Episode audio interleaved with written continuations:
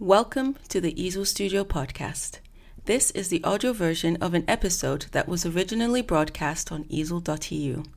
If you wish to watch rather than listen, go to Easel Campus to see all the episodes on demand.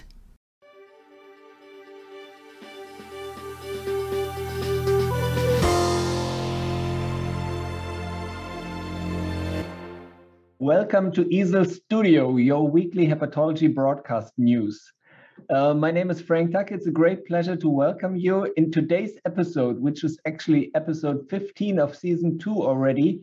We have a JHEP episode uh, on the topic The Best Animal Model for HCC Lost in Translation. My name is Frank Tucker. I'm head of gastroenterology and hepatology department at the Charité University in Berlin, Germany. And it's a great pleasure to have a fantastic panel with me. I have uh, Sabine Colneau from the Université Sorbonne in Paris. We have Jessica Zuckman Rossi, the editor-in-chief for JHEP Reports, um, uh, also from the Université uh, Sorbonne in Paris in France. We have Matthias Heickenwälder uh, from the German Cancer Research Center in Heidelberg, Germany. And we have Tim Grayton joining us from the United States National Institute of Cancer. Uh, Tim, great pleasure to have you. In today's episode, uh, we take the opportunity to discuss one of our exciting, interesting landmark papers that we have published in the Journal of Hepatology. And uh, maybe I can give the word first to Sabine Colneau, who is the last author of this paper. And you could uh, introduce maybe the concept of your work, which deals with a very particular HCC mouse model that I think will be very useful, but will also give us a lots of uh, interaction points for discussion. Sabine. Uh, thank you very much. Well, I'm very uh, happy to be um, to discuss with you about marine model of uh, HCC and to discuss our recent paper, so done with uh, Robin Loche in my lab, uh, describing a new mouse model of liver primary cancers uh, genetically engineered by CRISPR-Cas9 technique. So I have slides to, to show you.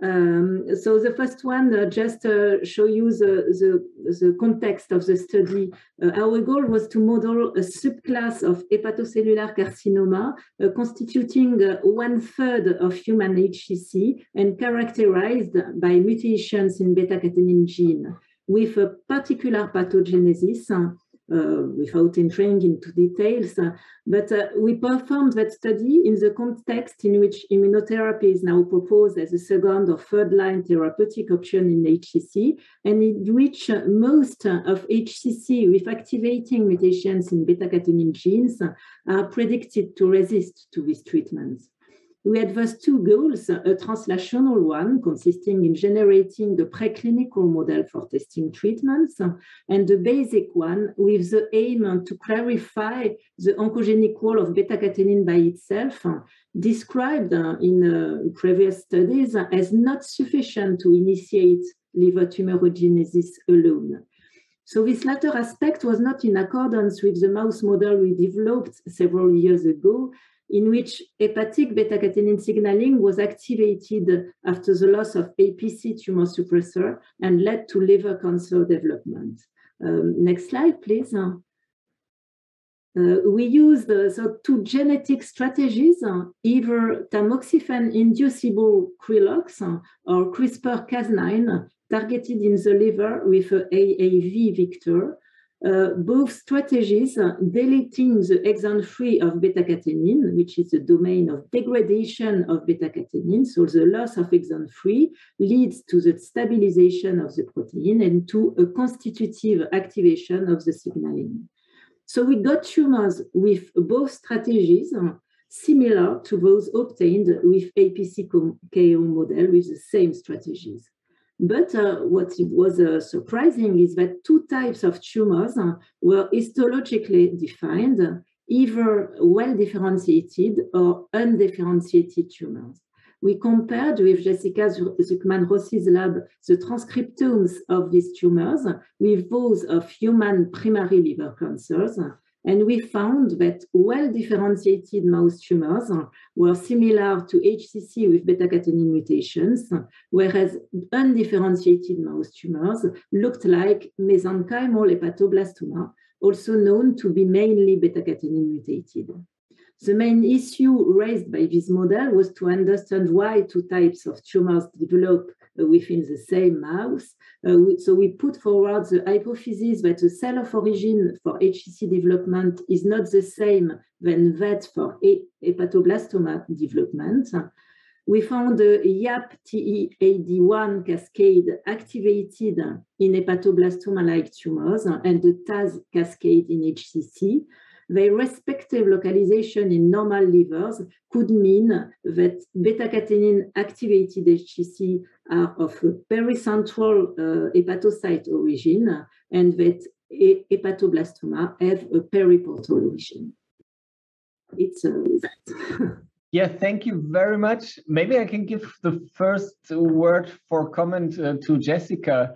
Jessica, you're one of the co-authors, um, so your opinion might be biased, but why do you think this paper is important, or what do we learn from this paper? I think this, this paper is very important because it deals with uh, uh, better understanding the effect of uh, beta-catenin activation in hepatocarcinogenesis. And as it was mentioned by Sabine, uh, the, the pathway, the beta-catenin pathway is very important in uh, liver cancer. The idea is that uh, in human, uh, uh, beta-catenin mutated tumors can uh, arise and develop in at different age uh, of the patient. In hepatoblastoma are uh, really the tumors that are developed in young children, and beta-catenin is only is really the major driver together also with the 11p15 alteration, but very few alteration, in fact, in these uh, tumors that are with the cell of origin, very immature uh, cells and very progenitor or stem cells uh, that are at the origin of the development uh, of hepatoblastoma. In contrast, uh, in adult, uh, we have the, and in adult patients, and sometimes in very old patients, we have an enrichment in beta-catenin mutated tumors that are very well differentiated and that are true hepatocellular carcinoma without any features of hepatoblastoma, and uh, several other cancer genes that are accumulated and also altered in the same tumors. So different story. And we have to mention that there is also some benign tumors uh, that are the hepatocellular adenoma that are uh, purely mutated for beta-catenin without any other cancer gene, but that are also very well differentiated tumors. And usually in adenoma, there is no activation of telomerase. So once again, the cell of origin is a mature hepatocyte, but without telomerase activation, it is still a benign tumor. And then it can transform in, in mature and well-differentiated hepatocellular carcinoma when TERT is activated. So in, you, in mice, it's different because telomerase is already activated in all the cells. Uh, but it is very interesting in the model of uh, Sabine to see that you have different phenotypes uh, that are developed uh, through the same alteration at the beginning induced in, uh, in the liver of the mice. Yeah, Tim, what were you thinking when you read the paper? What what do you think is is open? What is answered by, by this work? So first, you know, let me, you know, thank you for for inviting me to participate because um, yes, indeed, this is a very interesting paper, and you know, and I would like to give you some thoughts about this. So from a broad perspective, is you know, if we want to understand HCC and um, if we want to translate this into human, I think the first thing we have to agree on is that there's simply not a single mouse model that can reflect the human system. But we can use these mouse models to better understand certain parts of the HCC. This can be the development of an HCC. It can obviously also be the treatment.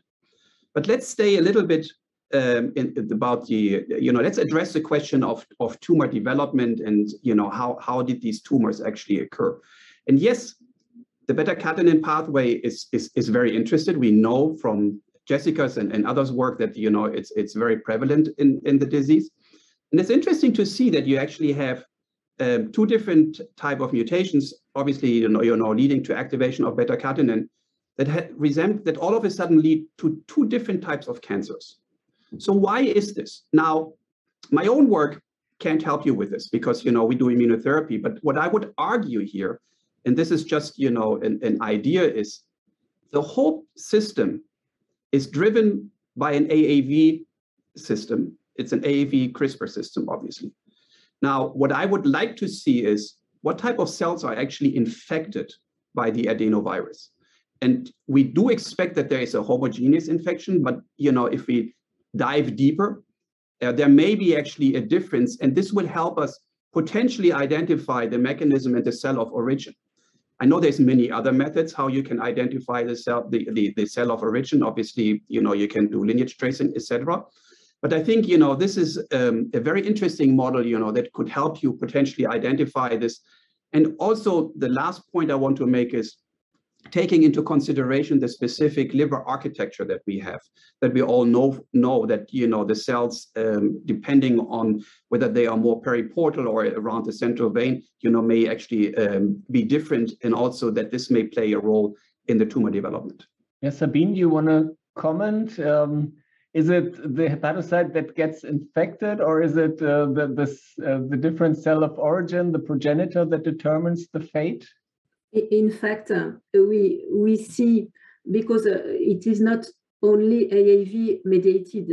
For the CRISPR technique, it is AAV mediated, but for the the Crelox uh, technique, it is uh, with uh, the Cre is expressed under the control of a promoter, uh, which is TTR, so that targets only mature hepatocytes. And I have tried to to, uh, to identify which cells were uh, uh, beta-catenin activated after the induction of by tamoxifen or by AAV, and I, I saw only mature hepatocytes uh, uh, in the periportal or in the pericentral region, but uh, only hepatocytes. this is my my only my only observation. So uh, maybe I missed something, but I, I don't think the, uh, the beta-catenin activation occur because we can see it very easily because it is in single uh, cells and these are hepatocytes. But maybe, maybe uh, if I can comment, uh, um, you target uh, the same panorama and the different cells mm. in the liver, whereas maybe depending of the cells then that is retargeted and with the activation of beta-catenin, you can develop some different phenotype. Or the other hypothesis is that you can have some plasticity in mice, uh, and then you can induce maybe more differentiated tumors that uh, they differentiate in uh, in hepatoblastoma, or uh, the inverse, and uh, some less differentiated tumors that then uh, differentiate in more differentiated hepatocellular carcinoma. So I think it's open, maybe, and uh, we should. Uh, maybe, but maybe you have some uh, some clue on that and some answer mm. to this very uh, important question mm. that are asked uh, currently also in human. Uh, to know really what is the role of not only the cell of origin but then the progression. Yes, yes, we, we have no evidence for such a progression in one sense or the other. Uh, because uh, we got very small tumors, either um, differentiated or undifferentiated, and we we didn't get um, heterogeneous tumors. You, you see uh, a tumor in a tumor uh, that that uh, that would give us some information that one type of tumor derives from the other. We we have not this type of evidence at this time. Matthias. Yeah, so I would like also to first of all say that this is a very interesting model, and I agree with Tim in this particular case that uh, you know there will be some aspects this model will be extremely useful for. I'm not so sure whether um, the question of cell of origin is really now something that you can address in the realm of this particular model in its own right. I, I do believe that you will have to do some more uh, fate mapping technologies like a polylog system where you can really then follow single cells um, that you barcode and then really can say where they come from. I do agree with you that when reading the paper, also for me, it appeared to be that it is the mature hepatocytes in which you have turned on the beta catenin signaling. But what I am actually, of course, similar to Tim in regards to therapy, um, I am coming from the from the let's say area of the tumor microenvironment. And i think that the plasticity that jessica has just talked about and i think it will be really interesting to see whether in these different paradigms of differentiated versus undifferentiated, you actually do see spatial differences in transcriptional, metabolic, or cytokine inflammation profiles that might contribute to one or the other differentiation. And I think for this, this model will be, I think, truly spectacular because you will be able to look at this, which means that I think this model in combination with single cell in situ technologies will be able to tell us a lot of things. Yes, whether telomeres are turned on or not. I mean, I think Jessica has alluded to that, that in mouse models is a bit different, but I think that could be really spectacular when you, and yes, when you then on top change the, the, the normal microenvironment that you have in this mouse model per se anyhow, then you might really find out about more about this plasticity question in the context of this particular genetic activation. And I would like to uh, maybe remind you of a paper by um, Professor Pandolfi approximately five years ago, where they have shown that um, particular oncogenes and tumor suppressors induce a particular environment um, for tumor cell development just by the expression of the oncogenes. So maybe um, depending on where the mature hepatocytes sit, a particular program will be turned on that really changes the plasticity due to the change in the tumor microenvironment or the microenvironment before the tumor actually really arises. Mm-hmm. So I think that is really something that one should and could really investigate beautifully with this model. Yes, thank, thank you. It's uh, yes, I agree completely with that. Yes. Mm-hmm. Also, if I may, I mean, the, the interaction with the microenvironment is very important. Huh? of what we know in human also is that uh, the mature and well differentiated uh, hepatocellular carcinoma in adult uh, mutated for beta catenin are usually uh, without uh, any uh, Uh, immune infiltrates or very rarely. And um, so they are uh, really like a desert of, uh, of immune cells. Whereas in children with hepatoblastoma, and particularly with a mesenchymal subtype of uh, hepatoblastoma. That is what is observed in uh, in uh, the, the mice uh, of uh, of Sabine. Uh, it, it's frequent to have a, a, a, hot tumor and with significant um, immune cells that are infiltrating the tumor. So it's very interesting also to see that probably is in already in humans, the same mutation in beta catenin can be associated with a hot tumor or a cold tumor without uh, uh, immune infiltrates. I don't know if you have some data, Sabine, on uh, in mice and in your two subtypes of uh, of, of, of tumors in uh, in your mice if you have some differences in terms of microenvironment? No we, we have not obvi- we have no obvious difference uh, because even sometimes uh, in the same liver so in the same mouse uh, we have uh, um, we have differentiated tumors and uh, not too far from it, uh, we have uh, undifferentiated tumor. So the global microenvironment of the liver is not changed, mm. but there, there can be local rearrangements. And uh, Angélique Gougelet in, uh, in my lab is studying this, this aspect.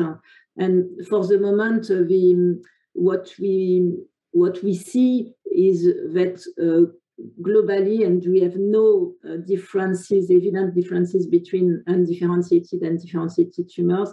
We, we generate uh, something like uh, immune-like uh, microenvironment. If you read the, the paper of uh, Montironi in, uh, in gut from uh, Lovet's group, he, he, said that in beta-catenin mutated HCC, uh, most of them are uh, have immune exclusion and uh, and a subset of about 30%, if I remember well, uh, have a immune-like uh, microenvironment. So some uh, expression of PD-L1, PD-1. there is a, a, a, macrophage signature, so, something like that. So, so there is something. It is not a desert.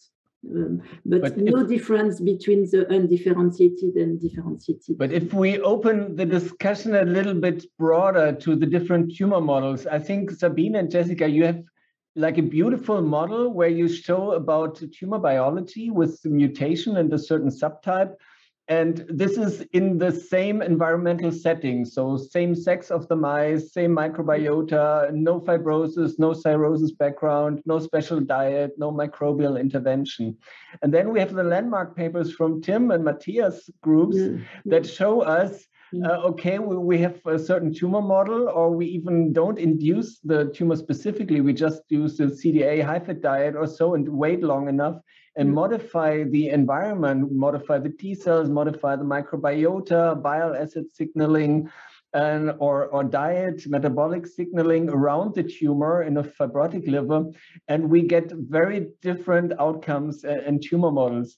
So what is the best model for, for human HCC then? Like how should you study uh, tumorigenesis and for which aspect? Maybe Matthias, some, some thoughts? Mm, maybe um, I think, Frank, first of all, this is a very important point, and it is very difficult to answer. I could coin a citation of a philosopher who said all models are wrong, but some are useful. Um, that would most likely hit the point. Um, on the other hand, one has to say, um, to be serious, that um, as I think Tim indicated, um, we can only try to to um, integrate aspects of carcinogenesis, of induction, and also therapy response when you think about and I mean Jessica um, is the you know I think world expert as far as this is concerned at the at the dynamics of the genome during the oncogenesis. We know of course that the that the Ferrari that the Ferrari um, mutation that drives it. You know these things come later. They don't come early on. So for a cell, of course, it makes a difference if you start with the Ferrari mutation, no matter whether telomerase is activated or not. But on the other hand, it is very difficult to have a model in which this spontaneously, you know, where you would turn on the mutations one after the other over time. So I think we have to be careful about um, all the models we use. Um, in this particular case, I would say I truly believe that yes, the models where we wait long enough and we we try to give a diet in this context, for example, of NASH HCC, that might um, mimic a lot of pathophysiological events, but still, you know, it is a model, and sometimes maybe we are missing, as Jessica has already indicated, some genetic predispositions uh, mouse versus human that you know you you would have to um, artificially integrate. So so I, I think we have to be cautious also about um, these models where we wait long and, and use diets, but I think they are sometimes useful in terms of the pathophysiological mechanism and the dynamics, and maybe also the antigenicity, because in your situation, what and I think this would be something that Tim is very interested as well in, and of course, Sabina, I guess you as well. What is the what is the difference in terms of immunogenicity between a differentiated and an undifferentiated tumor, being a hepatoblastoma and HCC? And that is also something you could really interestingly investigate in your model again, because you have it in the same liver, right? Yes. So I don't believe into global similarities. I think there is oxygen gradients, there is metabolic gradients. So you will have different areas that are completely different. Some will be more immunologically deserted, other not. But I think again, this is one aspect you would be able to investigate according to your model. So I agree with what you have said, Frank, and what Tim has said, that each model has its aspects. And of course, we have the problem that HCCs are extremely complicated and also extremely um, un, um, uncharacter, not, but not unplanned disease, right? There's a lot of stochastic events that go in in the pathophysiology, and then there are always some hits which we know that they're important, like a Ferrari mutation, right, to make it to the next step. So all models are wrong, but some are useful, I would say. Mm. Yeah, uh, uh, of course. I guess all of us could agree to that. But let's let me challenge Tim. Um, you you said okay, we can learn certain aspects from certain models, but in order to translate it to new therapies in, in human and so on, we, we, we need the comprehensive view and we need understanding interactions and complexity. Um, so where do you think the field should should move or neglecting the environment was really a, a, drawback for many years or decades in the hcc fields just focusing on the tumor biology on the other hand only focusing on the microenvironment will uh, will not apprehend the heterogeneity of, of tumor mutations of the HCC biology. So, uh, where do you see the field moving, or what would be the, the best direction for HCC models? So, um, you, you know, I think it's it's pretty clear actually where you have to go. You're talking about the tumor microenvironment. And I would actually say you don't have to only look at the tumor microenvironment. You have to look at the research environment. You can't do this alone. You have to do these studies in parallel in mice and in human. There is no other way, and you have to collaborate. You have to work, you know, people who do functional studies in mice have to collaborate with investigators that have the large co uh, cohort studies and genetic data from patients to verify the findings that you have in mice there is, is no other way because there is just too many and too various aspects. And the only way to move this forward is, is to run the studies in parallel. Obviously, whatever you see in a human and in a sample is right because that is what's happening. We know that you can only do correlative studies unless you do a clinical trial. So the function has to be tested in a mouse. And for this, you need a mouse model which mimics exactly what you see in human. And in human or in patients is where the hypothesis and the questions are raised. You have, like you see here, the question of a beta-catenin activation. You, the, the question has to come from the human, from the human data. And then you can use the right mouse model, just the one like you see here, or a different um, model to conduct the functional studies. But ultimately, the functional studies in mice cannot, you know, explain the biology in the patients. But maybe I have a question also for you, Tim, because uh, you're also a specialist of uh, immunotherapy, both in uh, in mice and uh, and human. And uh, what is interesting in the in the model of Sabine is that it is also in uh, immunocompetent mice, so you can test for both uh, targeted therapy, but also uh, immune uh, immunotherapy. And um, what is your thinking? And do you have some data on what is the results of immunotherapy in uh, hepatocellular carcinoma that are mutated for beta-catenin?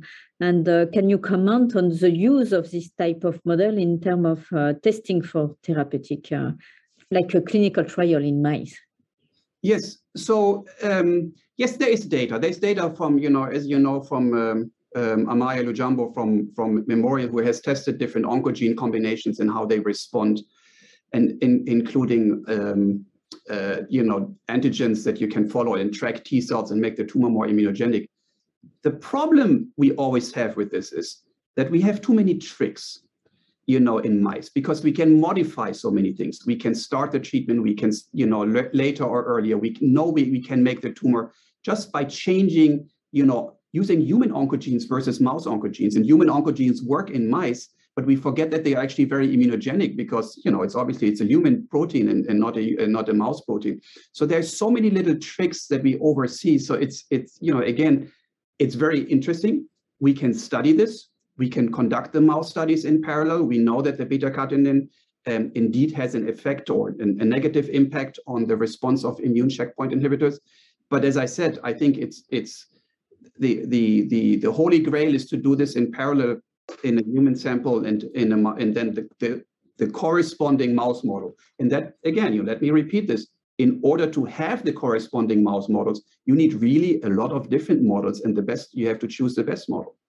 I do agree with what Tim has said, but let me challenge one point. And so I do agree with you that um, hypotheses to some degree have to come from the human data because it is like a, it's it's an order for towards science to answer a particular question um, formulated by this hypothesis. On the other hand, I would, but however, be an advocate for um, curiosity-driven research when it is, for example, about the cell of origin, right? So the cell of origin per se, um, as we maybe um, understand it as now um, in an advanced HCC um, being systemically treated might not be of any relevance um, for treatment per se, most likely. We don't know. But I think um, sometimes basic research will guide us and help us with all the technologies and um, fancy schmancy assets that you have just coined to you know bring in new hypotheses that might also fertilize um, medical research in terms of to look at particular things that you have not thought about and hypothesized about coming from from medicine. So I think all I'm refraining is that you know there is this um, one way from uh, bedside to bench, but of course um, from bench to bedside back again. So um, I fully agree with you when it comes to understanding and treatment, exactly what you said. But I would also like to advocate that sometimes we should not forget that yes, this can also be by chance. All these models might give us some more hints on generating novel hypotheses in the in the medical realm. And Matthias, I remember about a decade ago, you were already starting to use all the different tumor models, NEMO mice, DEN model, and uh, did like the chromosomal alterations and mutational analysis and so on. So which of these models is, is particularly useful um, to, to compare to human HCC? Yeah, this is very, again, very, very difficult to answer because, you know, again, there I fully agree with um, Tim there isn't like a model that what we did is actually in this publication with Achim Weber, we tried to ask the question if we would take the classification, for example, that Jessica has published um, for liver cancer, and we would overlay it on the mouse situation, and we would combine genetic, transcriptomic, and histological characterization of these tumors, where would the different models fall into? And um, and how would they look like? And you know, turned out that you know the D2-nitrosamine model um, per se wouldn't look like a bad model um, um, per se. Yeah, we looked at the MCL1 um, hepatocyte-specific model. That is a model that is induced by chronic cell death, inducing inflammation, myeloid inflammation, adaptive immune inflammation, and driving cancer. Uh, we looked um, also at some models of beta-catenin activation. So, um, and you know, it looked like that. You know, by doing this, we looked at NASH models. You could categorize um, these models, but similar to the human situation, actually, it was that there were also gray areas, right? Where sometimes mice that should have looked like a particular G2 or whatever had mutations of G2 and G4. So you know what? So how how, how do you and, and even immunohistochemistry? So how do you integrate it? So I think the problem we have is also in the human situation that they span, at least this is my feeling, um, Jessica, you will correct me, that sometimes, you know, they span over and there is a very, there is a gray zone, which makes it very difficult to stratify really um, based on genetics, on transcriptomics, in what category now you could integrate this maybe for further therapy. So because it's so complex and these mutations that you see, they might be just mutations that were not drivers, but they were just added on during the development and what were not selected against, for example. So, but maybe yeah. Jessica, you can comment on this as well a little. Yeah, I, I agree with you that uh, in fact we have a diversity in uh, liver tumors, both in human and also in mice and you can reproduce a diversity that is not exactly similar, in fact. And uh, I think that when you mention the DAN model, that is in fact very useful, but you know also that in mice, you have much more RAS mutation than in, uh, in human, for example. And so you can drive a diversity that is specific of the mice that can have some similarities, but not exactly the same diversities than what is observed in, uh, in human. But coming back also to the cell of origin and the sequence by which you accumulate the different mutation is also very important. We know that starting with uh, in a very well differentiated cell with a deep activation of uh, an oncogene is going to induce the, the, the death of the cells and not the transformation and the oncogenic death of the cells. So we need to keep that in mind, also how we model.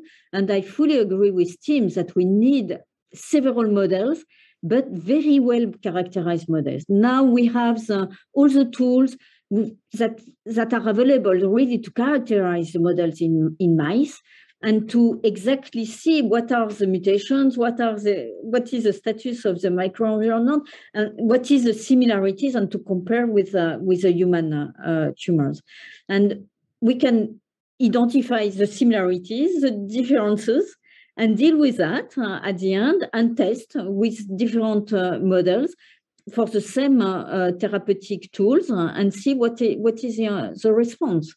What that is really a new world. I mean, in in terms of clinical trial in in mice and that are also with uh, different uh, uh, possibilities, in fact, of testing different background of tumors that is really very interesting and informative, I think, for the for human at the end. I guess we unfortunately need to close here because our time is already over. Thank you so much. The title of the episode was The Best Animal Model for HCC Lost in Translation. And I think what all of you made clear is um, that we need to do everything to get not lost in translation, but that we really try to understand our models. What do we model? Do we model the tumor biology uh, that we see in human disease, in pediatric uh, tumors, in adult tumors, differentiated, undifferentiated? And that we also need to see in which liver environment those tumors develop and that we model this and keep that in mind in order not to get lost in translation. Thank you very much, Saline, uh, uh, Sabine, and Jessica. Congratulations to a fantastic paper. Really um, was a pleasure to have that in the Journal of Hepatology. Thank you, Matthias and Tim, uh, as challengers for, for this papers and for your advice on the best HCC model. And with this, I would like to thank all of you for a great discussion. Bye-bye.